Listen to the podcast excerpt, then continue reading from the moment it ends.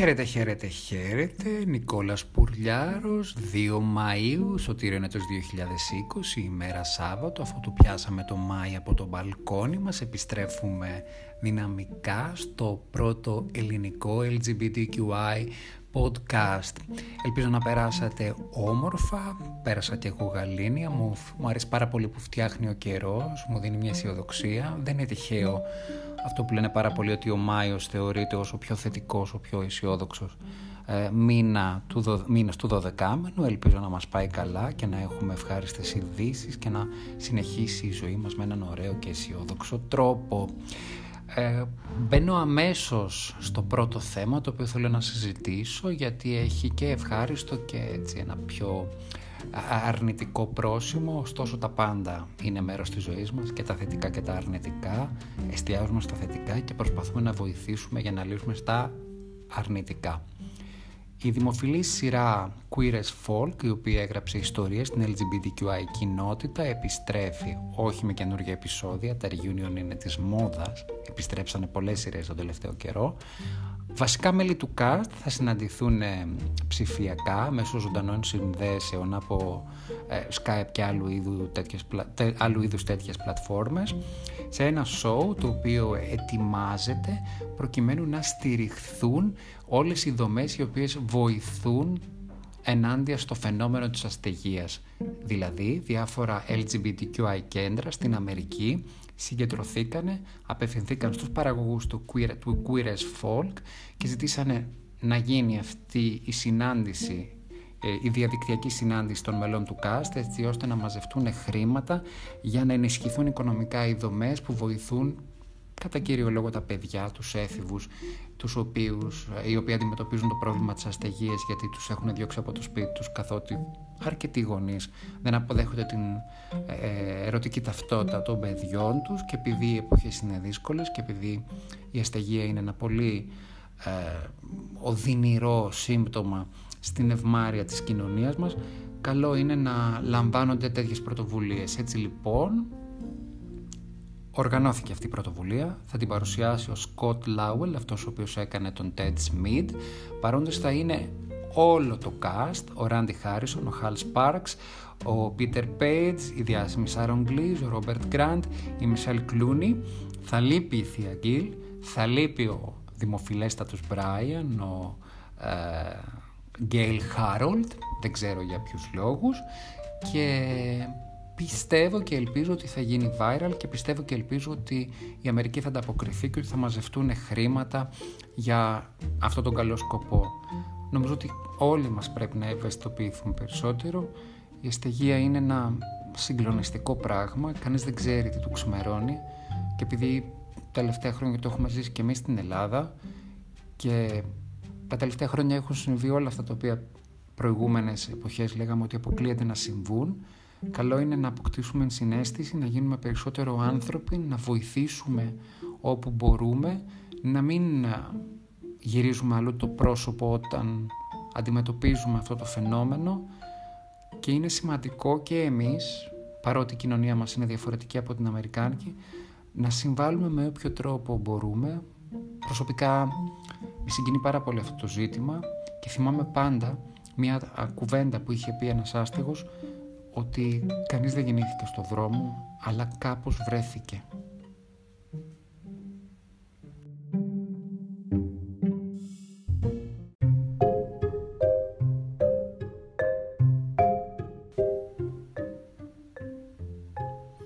Πράξη τη θρησκευτική ρίση αγαπάτε αλλήλους, όποιοι και αν είναι αυτοί, έκανε ο Πάπας Φραγκίσκος, ο οποίος πριν από μερικές ημέρες κατέθεσε ένα αρκετά καλό χρηματικό ποσό, δεν έχει γνωστοποιηθεί το ύψος του οποίου, ε, σε έναν λογαριασμό προκειμένου να βοηθηθεί και να ενισχυθεί μια δομή η οποία στηρίζει τα transgender άτομα.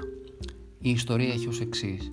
Μια ομάδα transgender γυναικών προσέγγισαν μια εκκλησία στην Ιταλική επαρχία, βρήκαν τον επίσκοπο εκεί και του είπαν ότι αντιμετωπίζουν το φάσμα της αισθητίας, ότι δεν έχουν προφανέστατα το προστοζήν και ότι κινδυνεύουν να πεθάνουν από την πείνα.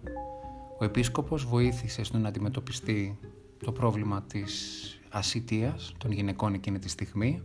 Κατάλαβε ότι δεν λύνεται με ένα πιάτο φαΐ το ζήτημα, οπότε πήρε το θάρρος και προσέγγισε το περιβάλλον του Πάπα Φραγκίσκου, ο οποίος ανταποκρίθηκε και μέσω της Τράπεζας του Βατικανού χρηματοδότησε ένα αρκετά μεγάλο ποσό, δεν ξέρουμε το ύψος του οποίου, στις δομές για την προστασία των transgender γυναικών και των συγκεκριμένων σε συγκεκριμένη περιοχή και νομίζω ότι λήφθηκε μια σχετική μέρημνα ευρύτερα. Αξιέπαινη η προσπάθεια, ειδικά αν σκεφτεί κανείς ότι πολλές από τις συγκεκριμένες γυναίκες ήταν από τη Λατινική Αμερική, είχαν φτάσει στην ευρωπαϊκή χώρα, τη γειτονική μας Ιταλία, μέσω της μαφίας.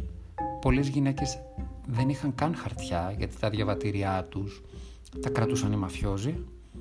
Είτε είναι έτσι, είτε είναι διαφορετικά, το γεγονός ότι ο προκαθήμενος της Καθολικής Εκκλησίας στηρίζει έμπρακτα τις transgender προσωπικότητες, οι οποίες δουλεύανε στη βιομηχανία του έρωτα, δείχνει έναν δρόμο.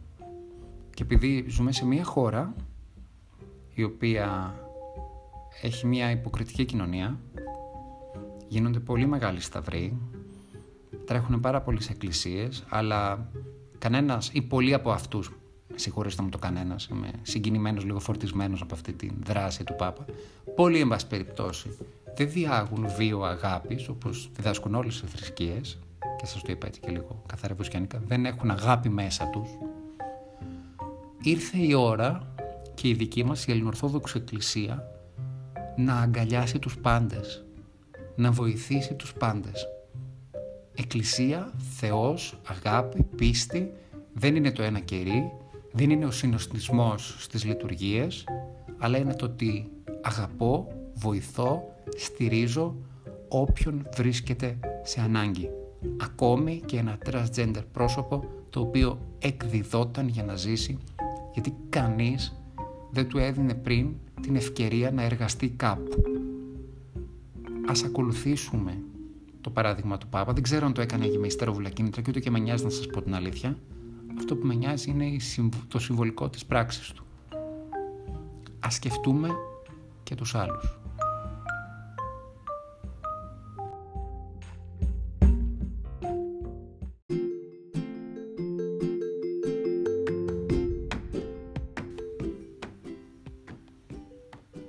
Και ας περάσουμε έτσι και σε κάτι πιο ευχάριστο. Ένα θέμα το οποίο συζητιέται πολύ έντονα τον τελευταίο καιρό είναι τι γίνεται με τους ανθρώπους οι οποίοι είχαν ξεκινήσει μια σχέση, είχαν αρχίσει να γνωρίζονται, εν πάση περιπτώσει, με κάποιον και δυστυχώς η καραντίνα τους κρατάει μακριά.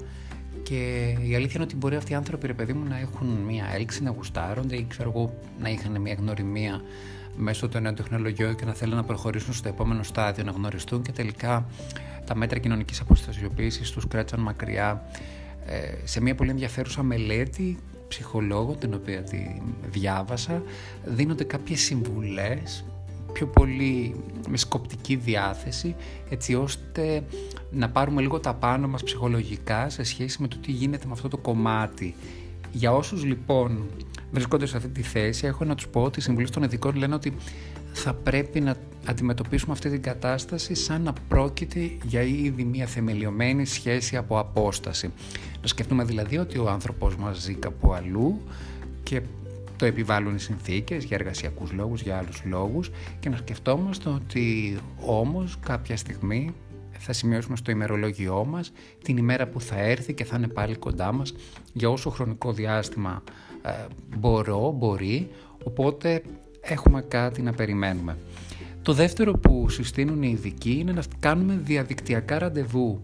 Από τη στιγμή που το είδαμε αυτό λειτουργήσε και πάρα πολύ στα media, όπως σας ανέφερα πριν, γίνεται και το reunion ε, σε διάφορες σειρές και γίνονται και συνεντεύξεις εξ αποστάσεως, να αντιθούμε όμορφα, να φτιαχτούμε και να πάρουμε μέσω Skype ή κάποιας άλλης ε, ψηφιακής πλατφόρμας τον αγαπημένο μας, την αγαπημένη μας οι γυναίκες, οι άνδρες, όλα, όλοι, όλες οι ερωτικές προτιμήσεις, έτσι είπαμε αυτό το podcast έχει προέβεται χωρίς παροπίδες και να κάτσουμε σε ένα τραπέζι και να απολαύσουμε ένα γεύμα μαζί του, μαζί της με κάθε θετική διάθεση όπως θα το κάναμε σαν να ήμασταν από κοντά. Από την άλλη, όσοι δεν είμαστε σίγουροι για το επόμενο βήμα, γιατί είπαμε ότι αυτό είναι για ανθρώπους οι οποίοι δεν έχουν προχωρήσει τις σχέσεις τους, καλό είναι να γνωριστούν καλύτερα. Να έχουν συγκεκριμένα διαδικτυακά ραντεβού στις συζητήσεις τους και να κάνουν συζητήσεις, να δουν τους αξιακούς τους κώδικες, να δουν αν ταιριάζουν έτσι ώστε να εκμεταλλευτούν αυτό το χρόνο για να δουν αν αξίζει τον κόπο αυτή η γνωριμία να πάει παρακάτω. Και το τελευταίο στάδιο το οποίο συστήνουν κάποιοι ειδικοί είναι το cyber sex, το διαδικτυακό σεξ. Εμένα προσωπικά αυτό με βρίσκει λίγο αντίθετο. Κατανοώ απολύτως την ανάγκη και δεν θα κάνω το πουριτανό, ξέρω πάρα πολύ καλά τι είναι ε, και δεν αρνούμαι ότι το έχω δοκιμάσει, αλλά είναι λίγο περίεργη η αίσθηση, αν θέλετε τη γνώμη μου, αλλά από την άλλη μπορώ να κατανοήσω την πολύ μεγάλη ανάγκη της σωματικότητας και επειδή δεν μπορείς να έχεις αγκαλιά τον άνθρωπο τον οποίο γουστάρεις ή εν πάση περιπτώσει πιστεύεις ότι γουστάρεις ή θα ήθελες να τον είχες αγκαλιά για να τον γνωρίσεις περισσότερο προσπαθείς να περάσεις αυτή την περίοδο αξιοποιώντας και αυτή την ε, τεχνολογική ευκολία. Εγώ θέλω να μείνω αισιόδοξο και να πω ότι δεν είναι μόνο ο COVID-19 στον αέρα, είναι και η αγάπη στον αέρα.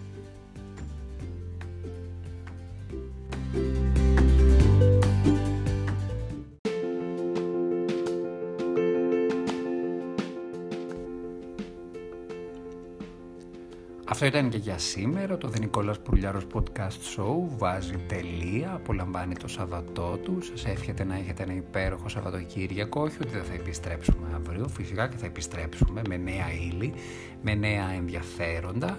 Θα ήθελα να σας πω ότι με ακούτε μέσω από την πλατφόρμα του Anchor, όπου μπορείτε να ακούσετε και τις μουσικές μας φίνες. Με ακούτε μέσω από το Radio Public, το ε, Google Podcasts, το Apple Podcast, το Pocket Cast, ε, τι ξεχνάω πάντα, ξεχνάω το Spotify. Ε, όσοι θέλετε και δεν με ακούτε μέσω από το Anchor να μάθετε τις μουσικές μας επιλογές. Μπορείτε να μου στείλετε μήνυμα στα social media μου Νικόλας Πουρλιάρος στο facebook, στο instagram και στο twitter. Μπορώ να σας δώσω όλες τις play, play, playlists το είπα μπορείτε να μου κάνετε παρατηρήσεις, να μου στέλνετε τα σχόλιά σας να μου πείτε κάτι το οποίο σας ενδιαφέρει. Θα χαρώ πάρα πολύ να το ακούσω. Και για το κλείσιμο ε, τι θα βάλω, θα βάλω Μαντόνα θα βάλω κάτι από το American Life γιατί μετά τη τεράστια επιτυχία του Bedtime Stories το οποίο σκαρφάλωσε στην κορυφή του Αμερικάνικου iTunes Chart οι fans εξακολουθούμε και αναζητούμε δικαιοσύνη για τα άλμπουμ τα οποία επικρίθηκαν από τη συντηρητική Αμερικάνικη κοινωνία. Και τώρα το νέο trend, η νέα τάση είναι να στηρίξουμε το American Life, το άλμπουμ, αυτό το υπέροχο άλμπουμ της Μαντώνα. Σας αποχαιρετώ, σας ευχαριστώ πάρα πολύ που είστε μαζί μου. Θα τα πούμε αύριο, σας αποχαιρετώ με Μαντώνα.